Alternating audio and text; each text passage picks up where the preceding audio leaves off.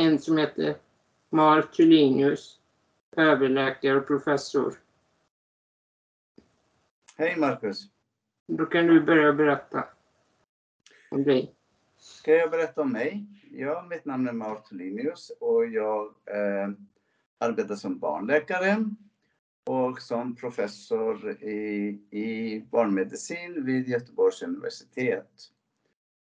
Eh, så det är min bakgrund. Eh, jag har arbetat länge med eh, Duchennes muskeldystrofi. Jag har börjat jobba med den sjukdomen redan i början av 90-talet. Så jag har arbetat länge med den sjukdomen och senaste åren har också arbetat med olika läkemedelsstudier där man försöker hitta nya behandlingar för Duchennes muskeldystrofi. Gjorde att du valde yrket då? Ehm, eh, jag valde väl tidigt att bli läkare. Och sen när jag var klar med min läkarutbildning, då prövade jag på att arbeta eh, på en barn, barnklinik och tyckte det var väldigt trevligt att arbeta med eh, barn så att eh, det var så det fortsatte och, och jag har arbetat ungefär i 40 år som barnläkare. Är du fortfarande? Ja, det gör jag. Både med eh, forskning och, och sjukvård. Vad gör att du går till jobbet en måndagsmorgon? Vad motiverar dig? Anledningen för att jag går till jobbet på måndag morgon är att jag trivs med mitt jobb och jag gillar att arbeta eh, med det jag sysslar med. Har du, du arbetat med Marcus eller sjukdomen i allmänt? Um, jag Eh, vill inte prata så mycket om, om eh, eh, eh särskilda eh, patienter mm. egentligen. Men jag har arbetat med Duchennes muskeldystrofi sedan början av 90-talet. Och eh, i början var det eh, framförallt eh, att diagnostisera eh, pojkar som hade Duchennes muskeldystrofi. Men sen också med vårdprogram vi byggde upp tillsammans med regionhabiliteringen eh, eh muskelvårdprogram för eh, pojkar med Duchennes muskeldystrofi. Så jag var, har varit mest i diagnostik och i vårdprogrammen för att följa hur det går. Och de vårdprogrammen då är det eh, multiprofessionellt. Det är både läkare, fysioterapeut, arbetsterapeut och dietist som träffar eh, familjen, familjerna en gång om året. Sista 10-15 åren har jag sedan arbetat också med läkemedelsstudier på eh, sjukdomen Duchennes muskeldystrofi. Och det har varit så kallade exon skipping studier där man försöker eh, rätta till den genetiska defekten, göra den skonsammare. Så det är sådana studier som vi har hållit på men också med eh, nya, nya kortikosteroidpreparat som vi också arbetat med eh, eh och lite annat, sen, annat sånt. Och sen är det även läkemedelsstudier på an, en annan muskelsjukdom som heter spinal muskelatrofi. Det har jag också jobbat mycket med. Covid-19, hur har det påverkat jobbet? Nej, men det har inte påverkat det så mycket faktiskt. Eh, vi har ändå kunnat driva vården eftersom att det är inte akut vård vi bedriver, det är mer eh, så kallad elektiv vård. Så att eh, bara att patienterna har varit friska, då har de kunnat komma till barnkliniken och, och få sin behandling eller delta i studier eller vara på vårdprogram. Så det har inte påverkat oss jättemycket. Har det varit någon med Duchennes muskeldystrofi som blivit smittad av covid? Jag har hört talas om några som har blivit smittade, men de, har inte, de som jag har hört talas om har inte blivit allvarligt sjuka. Mm. Kan du berätta om sjukdomen? Ja, det kan jag försöka göra. Eh, Duchennes muskeldystrofi det är en sjukdom som drabbar eh, egentligen eh, nästan enbart eh, pojkar och män. Eh, och det är en sjukdom eh, och anledningen för att det drabbar bara pojkar är att eh, den defekten, den genetiska defekten sitter på X-kromosomen, det vill säga eh, en av könskromosomerna. Och flickor, de har två X-kromosomer. Men att pojkar har bara en X-kromosom och en Y-kromosom. Och om den genetiska defekten finns på den X-kromosom som de ärver, eh, då, då eh, kan de få Duchennes muskeldystrofi. Den genen kallas dystrofingenen. Det, det är en väldigt stor gen eh, och det finns väldigt många olika eh, mutationer som vi kallar dem, eller defekter som kan orsaka Duchennes muskeldystrofi. Man kan säga att, att det finns olika allvarlighetsgrader på de här defekterna. Vissa leder till att man mer eller mindre totalt saknar det här proteinet dystrofin som vi kallar det, som sitter i muskelfibrernas hölje. Och om det saknas totalt leder det till att, att muskelfibrernas hölje är eh, väldigt skört. Och det leder i sin tur till att muskelfibrerna dör undan successivt. Och det är det som ger muskelsvagheten. Det finns mildare mutationer som kan ge en, en lite mildare form som vi kallar Beckers muskeldystrofi. Så att allvarlighetsgraden beror på hur allvarlig den här genetiska defekten är och hur mycket eh, kroppen kan bilda av det här dystrofinproteinet. Och vid Duchennes muskeldystrofi är det tyvärr så att det bildas nästan inget dystrofin. Hur gammal kan man bli ungefär?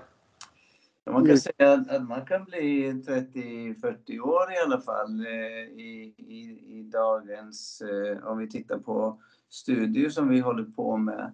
Och man kan säga att det förbättras hela tiden, överlevnaden. Eh, så tillvida att eh, när jag började arbeta med den här sjukdomen i början av 90-talet, eh, om vi jämför överlevnaden då med överlevnaden, överlevnaden idag, då har det mer än dubblerats livslängden bara på de åren.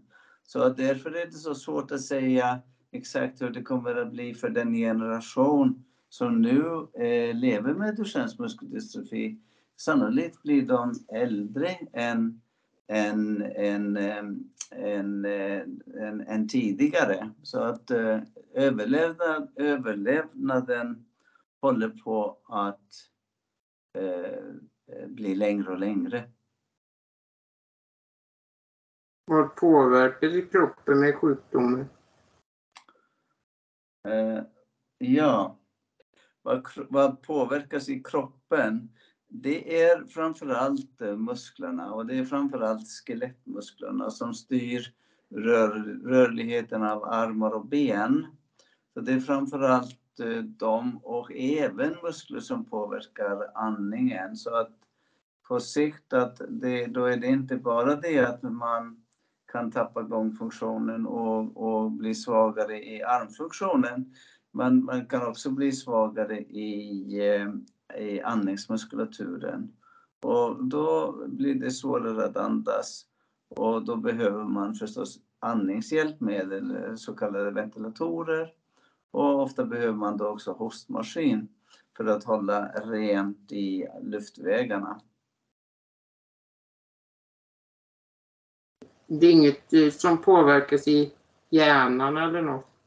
Nej, eh, det är egentligen inte en sjukdom som, som drabbar hjärnan. Det vi ser är när vi, när vi gör, när man ser de unga pojkarna eh, och, och, och tittar på deras eh, tidiga utveckling, då är den ibland eh, lite sen. Eh, och de kan i vissa fall behöva lite specialskolor och så, men det är inte något som blir sämre med tiden. Snarast upplever vi att desto äldre de blir, desto, desto mindre eh, blir den här påverkan som man ser hos de yngre barnen som, som påverkar deras inlärningsförmåga och, och skolgång under första åren. Så att eh, lite grann kan det påverka eh, hjärnan men, men absolut inte i samma grad som det gör med musklerna. Vad händer om man inte skulle ta några Prednisolon? Jo, eh, Prednisolon eh, och det finns lite olika preparat och det, det, är en av de studier som vi har varit i för att ta fram ett, ett preparat som har mindre, mindre biverkningar som heter Vamorolon. Men alla de här, både Prednisolon och Deflasokort och Vamorolon, det är egentligen eh, läkemedel som, som gör att det blir lite mindre inflammation i, i skelettmusklerna. Så det, är så att det gör att man bevarar eh, muskelfibrerna mycket längre och på det sättet eh, eh förlänger man eller, eh, eller förmildrar eh, sjukdomsförloppet. Sen vet vi att prednisolon har och deflasokort har rätt mycket biverkningar. Så det är därför som det är så spännande att vi har ett nytt preparat på gång som heter Vamorolon som i alla fall i de studier som vi har varit delaktiga i verkar ha mindre biverkningar än, äh, än, äh, än eh, eh, prednisolon och deflasokort. Tyvärr är det så att prednisolon och deflasokort har en hel del biverkningar. I början när pojkarna är små behöver de inga hjälpmedel men det är när, när gångfunktionen försämras, som att, eh, att då är det många som eh, behöver börja använda rullstol eh, eh, för att ta sig runt. Och sen eh, är det då andningen och sen kan det vara lite hjälpmedel också när, när arm och handfunktionen blir svagare också som man kan behöva. Hur går forskningen med Duchennes muskeldystrofi? Forskningen går eh, framåt hela tiden. Eh, om man tittar på utifrån patientperspektivet tar allt väldigt mycket, tar allt eh, mycket längre tid än man hoppas. Men man kan säga att det har hänt oerhört mycket vad gäller eh, forskningen av Duchennes muskeldystrofi genom åren. Men i början visste man inte ens vad sjukdomen berodde på. Att, eh, och det var en upptäckt på 80-talet att man hittade den genetiska defekten, det vill säga dystrofin i genen. Eh, och, och, det underlättade då för hur man tänkte runt omkring sjukdomen. Sen kan man säga mycket handlade om, på 90-talet handlade om de här eh, prednisolon och deflasokort och samtidigt också för att hitta allt bättre eh, hjälpmedel. Och ytterligare en sak som också kom på 80-talet och 90-talet, det var forskningen runt omkring skolios utvecklingen, det vill säga att ryggen blev sned och att man, man lärde sig att operera ryggraden, det vill säga så kallade skoliosoperationer. Eh, som, eh, eh som eh, retade upp ryggraden och höll den eh, mer i korrekt eh, eller i upprätt ställning. Och det gjorde jättemycket också för, eh, för överlevnad. Så man kan säga att skoliosoperationer, mycket av den behandling, kontraktur, eh, eh, för att förebygga kontrakturer, eh, prednisolonbehandlingen, har, har, den forskningen har lett till mycket förbättringar för patienter som har Duchennes muskeldystrofi.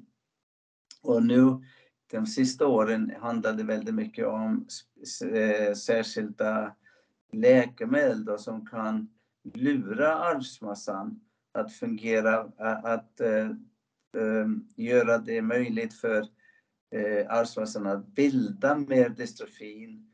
Eh, normalt dystrofin eller i alla fall ett bättre fungerande dystrofin som till exempel eh, de patienter som har Beckers muskeldystrofi har. Så att mycket av forskningen går ut på att ändra i den genetiska defekten dels att ändra själva den, att ändra Eh, så att effekten blir mindre skadlig. Men sen nu, sista åren, är det också studier på det som vi kallar genterapi. Där man, där man ger i infusion via blodcirkulationen eh, ge, eh, eh en dystrofin-gen. Vi kallar dem mikrodystrofin på grund av att dystrofin-genen är så stor att Eh, den ryms inte i en så kallad virusvektor som används. Men, och därför behöver man minska ner dystrofingenen till en mikrodystrofin. Eh, behålla de viktigaste funktionerna i genen och så kan man ge det i en infusion. Det är tänkt att vi ska vara med i en sån studie under det här året, eh, eh senare under det här året. Och det kommer då framförallt att vara små pojkar som kommer att, att startas i, i en sån studie här i, i Sverige. Men eh, vi kommer att eh, höra av oss när vi vet mer om det. Så ni har, det är så nära ni har kommit botemedel då? Ja, eh, jag, tycker, jag tror inte riktigt att vi, jag vågar kalla det botemedel. Mm. Fortfarande är det så att vi kan inte ge eh, en, en fullständig normal gen. Det blir ändå någon form av eh, eh, eh bet, eh, vad ska vi säga, bättre fungerande gen än det, det som kroppen har. Men, men det, i alla fall det mildrar förloppet kan man säga. Det mildrar förloppet och uh, i bästa fall gör att, uh, att det uh, gör att kroppen kan, kan bevara den funktion som den har. Hur gör man om man vill bidra till forskningen? Ja, Eh, det finns en insamlingsstiftelse som, heter, som kallas eh, Stiftelsen för muskeldystrofiforskning. Eh, och det är egentligen, eh, eh, den är också kopplad till patientföreningen för Duchennes muskeldystrofi. Eh, och ehm, den heter SMDF, Stiftelsen för muskeldystrofiforskning. Och där kan man bidra med pengar. De pengarna går Eh, till, till forskning om Duchennes muskeldystrofi i Sverige. Eh, till exempel håller, vi, håller, uh, har man forskning om det här med livslängd och hur man lever som vuxen med Duchennes muskeldystrofi i Sverige idag. Och man håller också på med studier om hur uh, går det för uh, unga pojkar när de börjar skolan? Hur utvecklas deras kognitiva funktion, det vill säga eh, hur, hur, hur eh, är de i olika åldrar som, eh, och vad hände med deras kognition, eller det vill säga ja, kognitiva ut, utveckling. Så att, att man kan bidra med pengar till SMDF och, och då gynnar man forskning i Sverige. Sen finns det stora forskningsfonder utomlands som man också kan ge pengar till. Och många av de här stora forskningsfonderna är då inblandade i eh, de här läkemedelsstudierna som pågår. Eh, så att man kan bidra på väldigt många olika sätt till forskningen. Seminarierna ni har ibland, gäller, ja. vilka gäller de ofta? Förlåt, vad sa du? Jag tänkte på de seminarierna ni ja. har Ja, jag tror att det ska vara ett i år. Kommer inte riktigt ihåg exakt när det är. Men det ska vara ett symposium. Jag tror att det är efter sommaren. Men jag är inte riktigt säker på det. Jag ska se om jag hittar någonting om det i min, min almanacka. Eh, men eftersom det, anledningen för att det inte varit så mycket symposier nu sista tiden är covid. 19. Så det, det är covid som har gjort att man, vi har inte kunnat ha symposier. Men eh, vi planerar för att ha ett eh, symposium. Jag ska se om jag hittar någon datum för det. Vi har bestämt något datum. Eh, sannolikt är det, det, det du får, du, SMDF har en hemsida och där kan du gå in, sök på SMDF och det heter Insamlingsstiftelse för muskeldystrofiforskning. Det kan du säkert hitta om, eh, om det redan är inplanerat eh, ett symposium eller seminarium eh, i år eller om det blir då nästa år. Det har dragits ut lite på tiden på grund av covid. Jag undrar om det gäller alla eller om det är vissa personer. Nej, alla, alla, alla är välkomna, både, både, både vuxna eh, män som har Duchennes muskeldystrofi och även yngre pojkar med Duchennes muskeldystrofi och anhöriga är också välkomna. Så det brukar vara en blandning av, av både pojkar och män med Duchennes muskeldystrofi och deras anhöriga. Och vi brukar försöka ordna trevliga eller intressanta föreläsningar med eh, föreläsare från lite olika länder. Har du något du vill säga till våra lyssnare om vad som är viktigt att veta om sjukdomen?